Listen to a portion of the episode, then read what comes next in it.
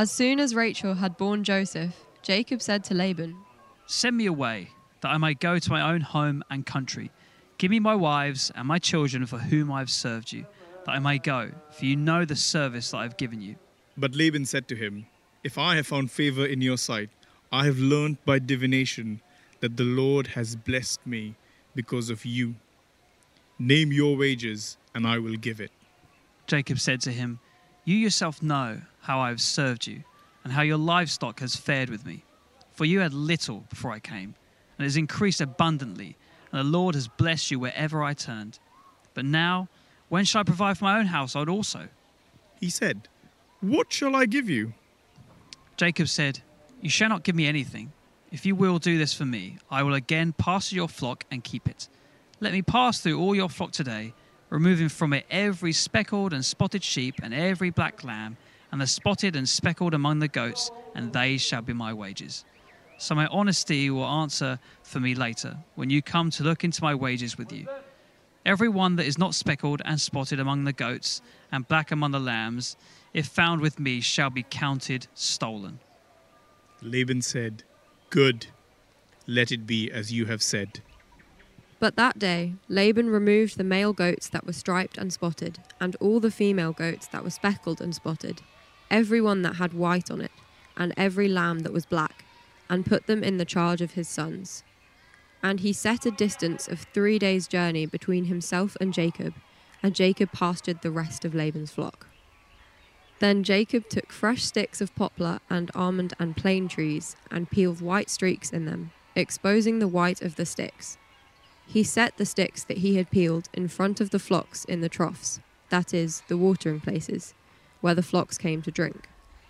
And since they bred when they came to drink, the flocks bred in front of the sticks, and so the flocks brought forth striped, speckled, and spotted. And Jacob separated the lambs and set the faces of the flocks towards the striped and all the black in the flock of Laban. He put his own droves apart and did not put them with Laban's flock. Whenever the stronger of the flock were breeding, Jacob would lay the sticks in the troughs before the eyes of the flock, that they might breed among the sticks. But for the feebler of the flock he would not lay them there. So the feebler would be Laban's and the stronger Jacob's. Thus the man increased greatly and had large flocks, female servants and male servants, and camels and donkeys. Now Jacob heard that the sons of Laban were saying, "Jacob has taken all that was our father's, and from what was our father's he has gained all this wealth." And Jacob saw that Laban did not regard him with favor as before. Then the Lord said to Jacob, "Return to the land of your fathers and to your kindred, and I will be with you." So Jacob sent and called Rachel and Leah into the field where his flock was, and said to them, "I see that your father does not regard me with favour as he did before, but the God of my father has been with me. You know that I have served your father with all my strength, yet your father has cheated me and changed my wages 10 times. But God did not permit him to harm me. If he said, 'The spotted shall be your wages,' then all the flock bore spotted. And if he said, 'The striped shall be your wages,' then all the flock bore striped. Thus God has taken away the livestock of your father and given them to me. In the breeding season, the flock, I lifted up my eyes and saw a dream that the goats that mated with the flock were striped, spotted, and mottled. Then the angel of God said to me in the dream, 'Jacob.' And I said, 'Here I am.' And he said, 'Lift up your eyes and see. All the goats that mate with the flock are striped, spotted, and mottled. For I have seen all that Laban is doing to you. I am the God of Bethel, where you anointed a pillar and made a vow to me. Now arise, go out from this land and return to the land of your kindred." Then Rachel and Leah answered and said to him, "Is there any portion or inheritance left to us in our father's house?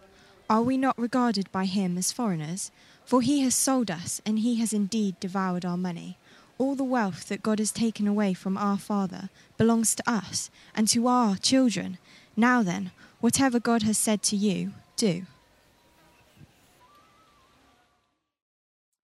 Hello there, welcome to you if you're watching this at the Hove site or Shoreham site or Oasis site, or watching this online. We are continuing through our series called The Promise Endures.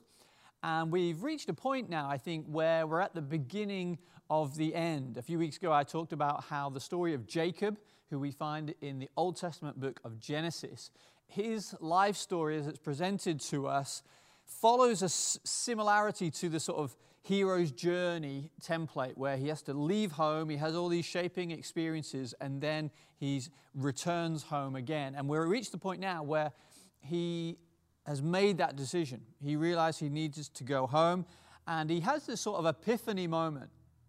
What am I doing? Where am I going? I need to take hold of things. He takes hold of his own destiny to an extent, and he's been working for his father-in-law, Laban, and he realizes he wants to go home. He's not really been following the purposes of God, and he's got himself into a very messy situation, but he is trying to, in the passage that we've just heard, extricate himself from that situation. And so that's the discussion and debate about these different flocks and how the land and the wealth will be divided between Jacob and Laban.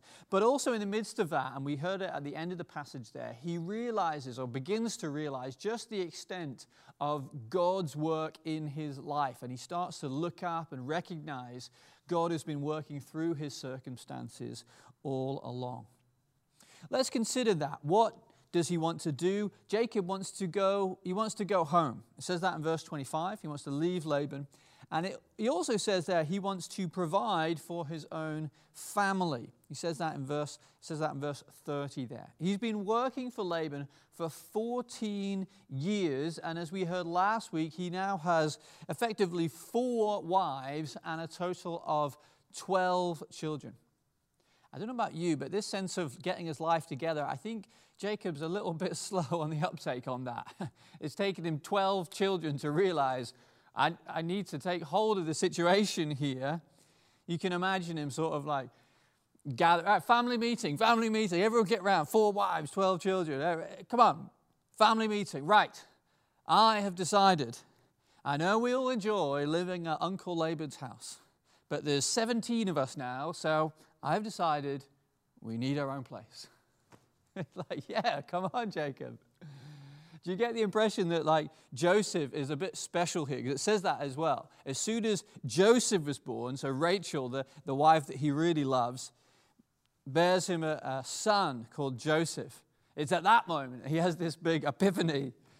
You get the impression with his other children, you know, Reuben and Simeon and Levi, maybe they had their own beds. But by the time you get down to Issachar and Zebulun, Jacob's like, just chuck them in, they're fine. That one can sleep in a pillowcase, that one can sleep in a drawer, it's okay. And even when his first daughter, Dinah, is born to Leah, you think Leah's like, well, you know, I think we need a bit more room here. We can't just chuck, you have a daughter now, Jacob. Bunk beds is not the solution to our expanding family here. But Jacob's like, it'll be fine, it'll be fine. And then Joseph comes along, he's like, okay, that's it. We need our own place. We are moving. Jacob is, as we have seen, he's not a great guy. He has not been a great husband, and more than likely he's not a great father either. But this point that he has reached, even though he's been very slow on the uptake, this desire is a good one.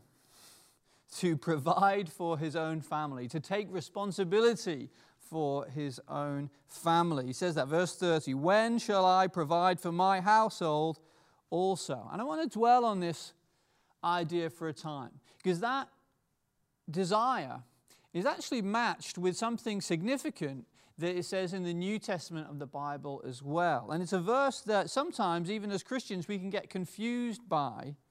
In 1 Timothy chapter 5, it says, if anyone does not provide for his relatives, and especially for members of his own household, he is denied the faith and is worse than an unbeliever. It seems that the New Testament has a confusing sense of importance placed on providing for your own family. You're worse than an unbeliever if you don't do that. You might as well say God doesn't exist and you're not going to follow him, rather than not provide for your own family. And we get confused in our day and age, we get confused by, well, this is a bit over the top. Why does it seem that providing for your household is so important to God. We forget that we're made in God's image. And that means we are made to take responsibility in our life, because God is a God who takes responsibility. He doesn't abdicate. And He's made us like Him. And so when He puts people on the earth and He puts them in the garden, He says, have dominion over it. Cultivate the garden. Take responsibility for it. Have children and take responsibility for them as well. And that, even just saying that, is a very sort of countercultural idea, because we live in a society and culture that when we talk about responsibility, like the air goes out of the room, responsibility, we treat it as a negative. Responsibility is a chore. It's a burden. And especially in our society where we've put such a premium on freedom, and we view responsibility as something that's going to restrict our freedom and therefore is bad news for us. But the truth is, every person is made for responsibility. Actually, we flourish when we have the right sense of responsibility and handle it in the right way. Flourishing doesn't actually happen outside of responsibility. We pretend and we think it does, but actually we know that it doesn't, because we see situations and see people, and maybe we've experienced it in our own lives as well, where there is a sense of power, like we can do what we want, we have decisions to make, maybe we have money to make things happen, but we don't have responsibility, we get into trouble. That is the context where we do stupid things. We've seen it in people's lives. Maybe where there's sort of multimillionaire and their kids, they don't have to get a career. They have money, they have power, they have wealth and opportunity. And so oftentimes they make an absolute mess of their lives because they didn't have any responsibility. And they thought, well, just being free is going to lead me straight into happiness. It doesn't. We tend to make a mess of things when we don't have some sense of being responsible with our lives. Actually can lead to paths of destruction. And we see this in Jacob's life. Up to this point, if you've been with us for the series, consider Jacob. Consider that he has just drifted from one situation to another and left just a path of destruction everywhere he's gone. He doesn't take responsibility. You know, when he's in his father's house, his mother, Rebekah, says to him, well, you need to get the blessing from your father. So, you know, just trick him in this way and you'll get it and it'll be all good for you. And what does Jacob do? Does he say, no, that's not the right way to live. I'm going to live my own life. He just goes, oh, okay then. And what does it happen? He gets the blessing, but the family blows up and he has to leave. And then he meets Laban and he wants to marry Rachel. And Laban's like, well, it's not so done in our culture that you would marry once, the younger would be married before the older sister. So, you know, you have to marry Leah as well. What does Jacob do? Does he take responsibility, stand on his own two feet and say, no, that's not right. Even though you've tricked me, I'm going to undo this and put my family together in a right way. No, he doesn't. Laban says this, and he's like, oh, okay. Just go along with it. It happens in his own family. We heard it last week if you were with us. Rachel, one of his wives, you can't have children. And so she says, well, just take my servant and make a wife out of her. What does Jacob say? No, that would be a terrible thing to do. No, he's like, oh, okay. Leah does the same thing. Have my servant too. Oh, okay. He is just drifting from one situation to another, and he's just making a mess of everything. Come on, Jacob. Take some responsibility. Take hold of your life. He is lazy. He is passive. He is mooching off others, and he leaves a path of destruction in his wake. It's no surprise that the moment that Jacob starts to take some responsibility finally for his life, that God becomes more real to him. That those two things come hand in hand. He starts recognizing that God's promises in my life, God's at work here. And those two things, taking responsibility and realizing that we need to live in the purposes of God, those two things come together. Jacob realizes this very late, 12 kids later, 4 wives later, but he gets there. What's it going to take for you to take hold of your life, to live a life of purpose and meaning, not just be a victim, not just be drifting through circumstance, but to take hold of your life and live with a sense of responsibility over the way in which you live. Because some of you are not doing that yet. Some of you are drifting through. You might be a young person, you might be an older person. And you're just allowing circumstances to push you from one thing to another. That's not how you're supposed to live. It's not how God has made you to live. But we live in a culture that encourages it, that sees responsibility as a negative. And I think particularly the message we're giving to younger people, young adults, people who talk for years about a prolonged adolescence. That adults, 18, 19, people in their 20s, they're just putting off things that would otherwise in previous generations been responsibilities that would come naturally. Getting married, moving out, living on your own, living independently, leaving your parents, getting married, having children, even starting on a career path. Now, culture changes, I get that. Different generations are going to be different. But we must be aware that if in our behavior what we're doing is just pushing away responsibility, that is not healthy. That is not good for us, and it can even be and will be very destructive in our lives. If you are a grown adult, you need to have responsibility in your life. There are many examples I could talk about. I guess one example, it seems now that it's an acceptable career path to not leave home, just to live in your parents' house for like 10 years once you make 18 or whatever, and just wait until your bedroom business takes off. Wait until you make your first million from YouTube, and then you go and live in a mansion or whatever. Well, A, that's not going to happen. We see people do that. I think, oh, that's the way to live. No, that's the exception, not the rule. But also, when people do that and don't move out, don't try and live independent, just mooch off parents, they're not standing on their own two feet, and it's not good for them. And we're raising a generation who don't take responsibility, don't know how to be adults, can't cook, can't do laundry, can't hold down a job, dependent on other people. How is that generation going to do what Timothy talks about there, taking responsibility for our family, for our household, for other people, if we can't even take responsibility for ourselves? Jacob did this for years. He lived in the shadow of Rebekah. He's lived in the shadow of Laban for 14 years. And you can hear him playing the victim card. Oh, well, my mom, she just said to do this. It wasn't my fault. She just liked this. And Laban, he tricked me. And it's very easy to play the victim card, and maybe in some ways he was a victim, but he still could have taken responsibility. He still could have lived his own life, and his life would be so much better for it. Take ownership of your life, Jacob. You see, what Jacob had is what many people, especially young people, have in this day and age that we live in. He had desire, but without responsibility. And desire without responsibility is dangerous.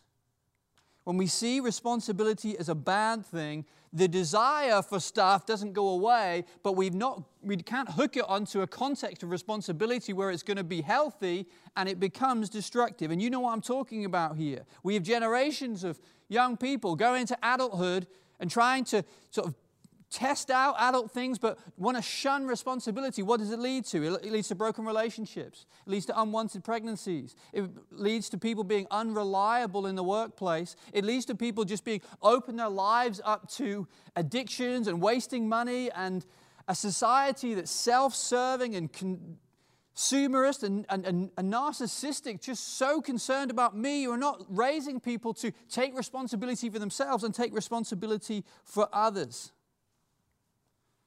Now, that's a big rant about probably younger people, and maybe older people watching this. You're like, yeah, Matt, you tell it. This old younger generation, they don't take responsibility.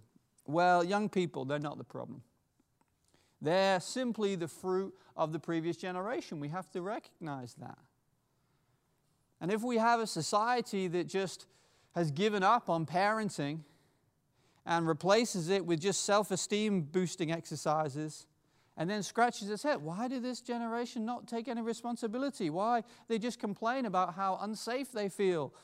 What's the root of the problem? The root of the problem is they've not been raised to take responsibility, to take ownership of their life, to realize that, yeah, there is a big bad world out there, but you've got to get ready for it. You've got to be prepared for it.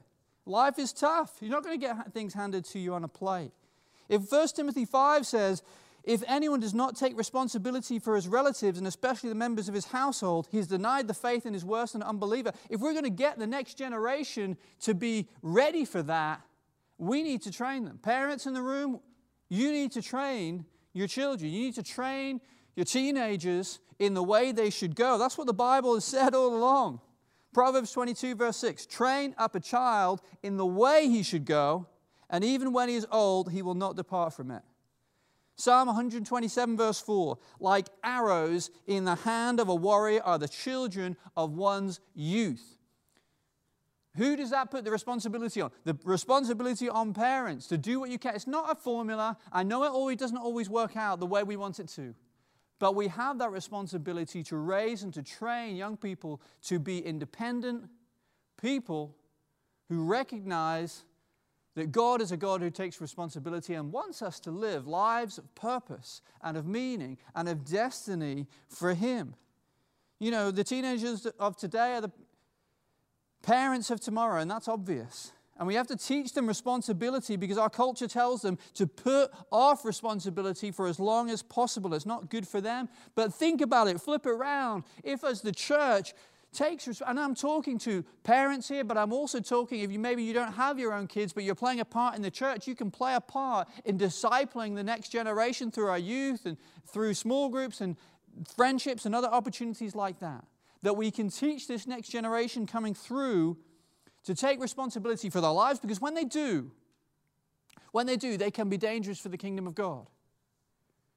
Living lives of purpose and meaning, taking hold of the gospel, becoming professional people, but carrying the light of Christ into different workplaces, doctors, lawyers, managers, influencing the world for Christ, seeing the church established in their generation. That's what we've got to get the next generation ready for. Jacob didn't have parents that did that for him, and his life was a mess. I'm very grateful that my parents trained me in this, you know, not emotionally, spiritually, practically as well. And through my teenage years, what did that look like? That meant, yeah, they did teach me the Bible, but they also taught me to cook. And when I got to 18, they had made it clear. When you're an adult, you're going to make your own way in the world. And when I was 18 years old, I got a job. When I was 19, I left home and essentially never went home again. Sent them a Christmas card. But they encouraged me to live my own life and take responsibility. And it's tough. It's tough to find your own way in the world. But you know what happens? When you have been raised in the things of God and you're encouraged to take responsibility and you go out there in the big bad world and it's tough, finding a job, getting married, raising your own kids, making ends meet.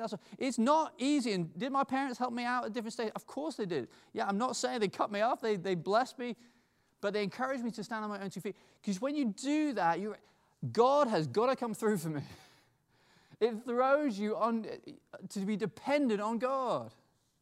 We mustn't shelter the next generation to be dependent on us. We need to encourage them to be independent, because when they take hold of their lives, they recognize, I need to live for God here. God needs to help me out here. I need to live for Him. That's what happens in Jacob's life. These two things come together, taking responsibility for his life and taking hold of the purposes of God. It's not a coincidence that those two things come together. Now, Jacob learns late, but at least he learns. So young people, get ready for responsibility. Parents, let's train as best we can, as much as it's in our power to do so, to get our young people to be the responsible providers of tomorrow. What happens next? Let me move on. That's point one, and I'm running out of time. So Jacob tries to do this. He tries to become independent of Laban, and that's why we get into this thing with the flocks. And he's trying to move out on his own, but we know from, if we've listened to the previous passages, that Laban is a deceiver. He's going to trick him, and Jacob wants to leave. And so Jacob's like, well, look, I'm looking after your flocks here, but I'm just going to take the speckled ones and the black sheeps and the goats and you can have the white ones and we'll make that sense of division. And Laban's like, oh, okay. And then what Laban does, he takes most of them and sends them off with his sons. And so Jacob be left with none. But, well, he's left with a few, and Jacob thinks, okay, right, I'm going to make the most of this. And he does a few things here, one of which is like set up these sticks, and that would have been a kind of a superstitious kind of thing that would, in his eyes, cause the livestock to breed successfully.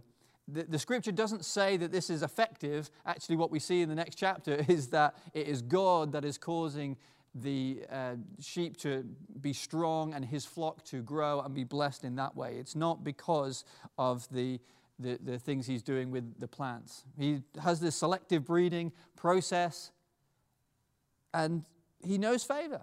He has favor on his life. And so even in this moment, we're seeing that same sort of pattern of Jacob's like self-reliance. He's not really trusting God. But by the end of the passage, when we get into chapter 31, he starts to recognize that it is God who has caused him to prosper.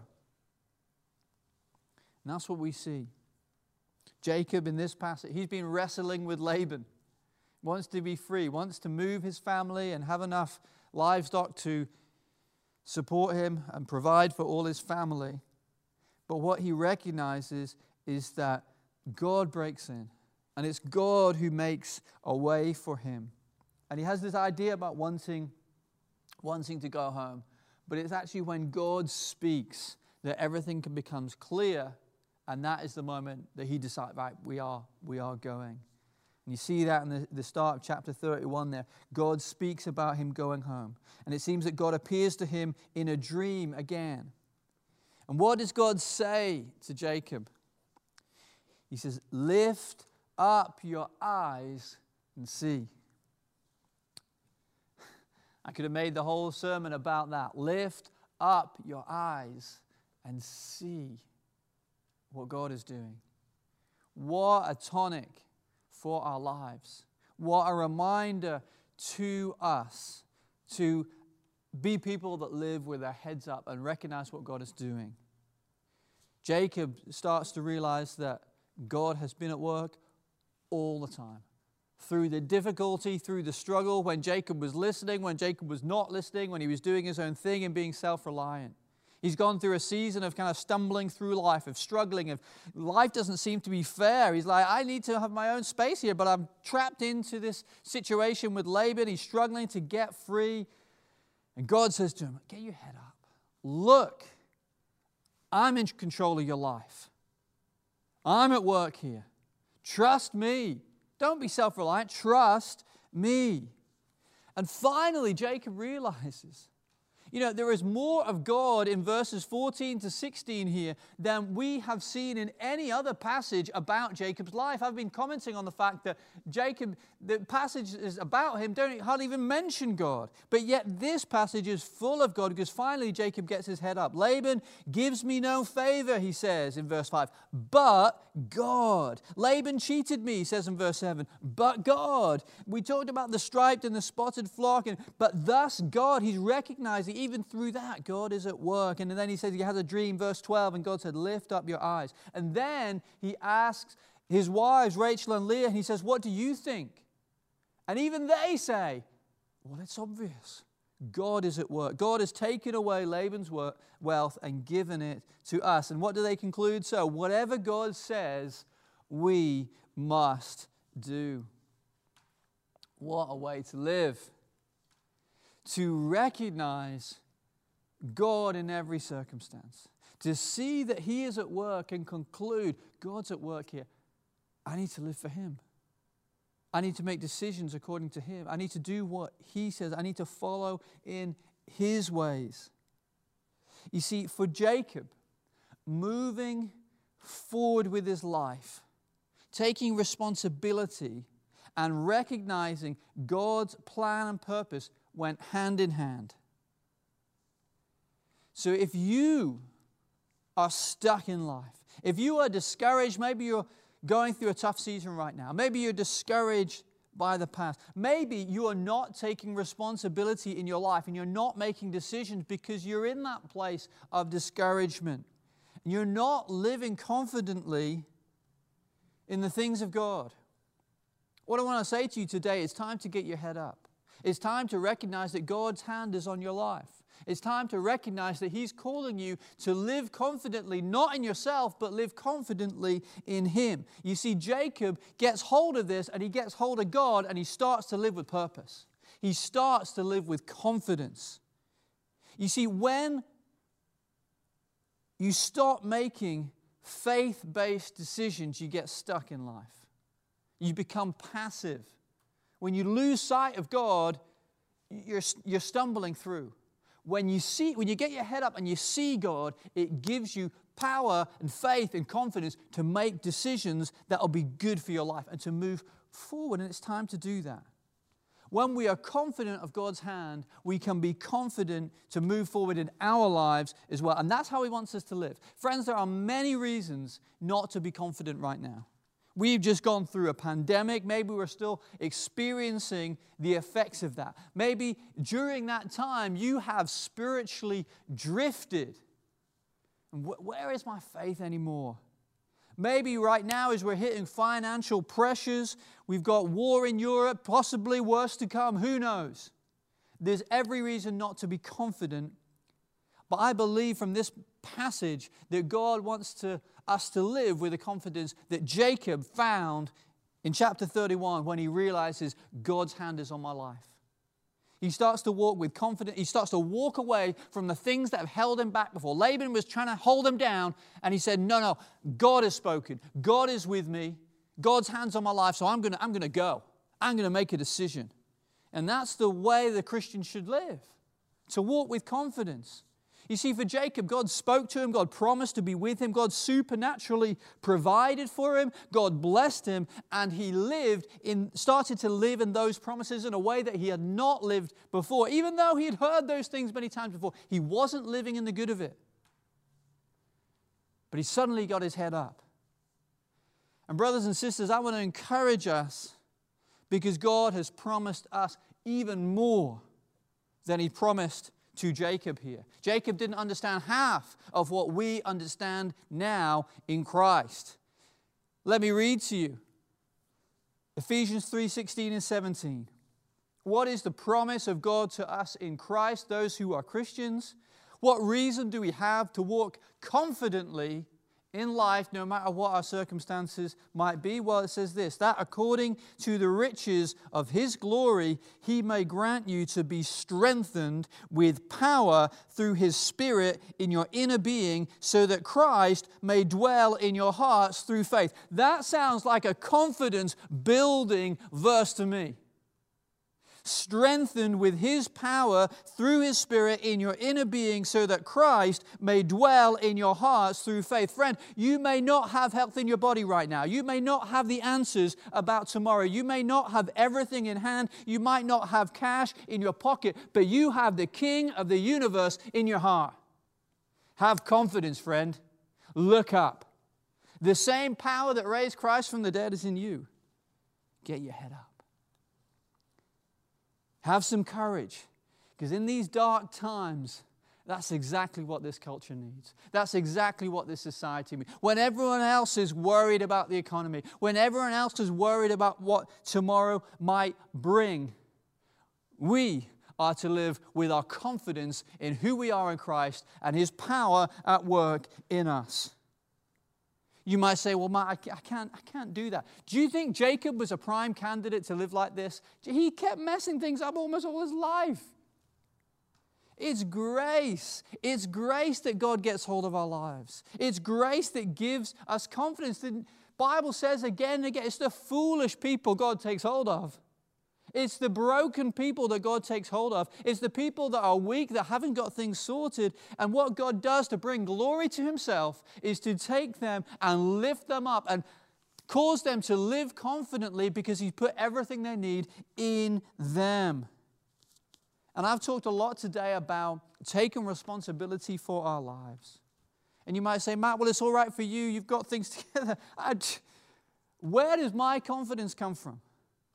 to live with taking responsibility and to live with purpose? Does it come from gifting? Does it come from circumstance because everything's going okay? Does it come from my own strength or my own wisdom? No, I want to live as taking responsibility for my life because God in Christ has taken responsibility for me.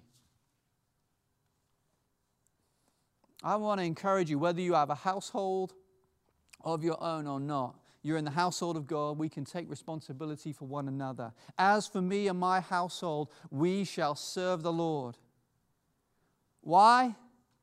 Because the Son of God went to the cross and died for my sin and for your sin, so we get to be in His household. He took responsibility for us. You want to understand why God cares so much about us taking responsibility for our household? Because it cost God His Son to put you in His. He didn't mess around. He didn't drift. He took responsibility for you. He took responsibility for your sin. He took responsibility for your life because He cares for you, because He loves you, because He's got plans and purposes for your life. And He sent His Son to the cross so that you could come and be part of His household and live confidently for Him. So I want to encourage us today, take hold of your life. Take responsibility for your life. And take all that you can and submit it to God and say, God, I'm going to live for you, and see what He will do with your life. Amen.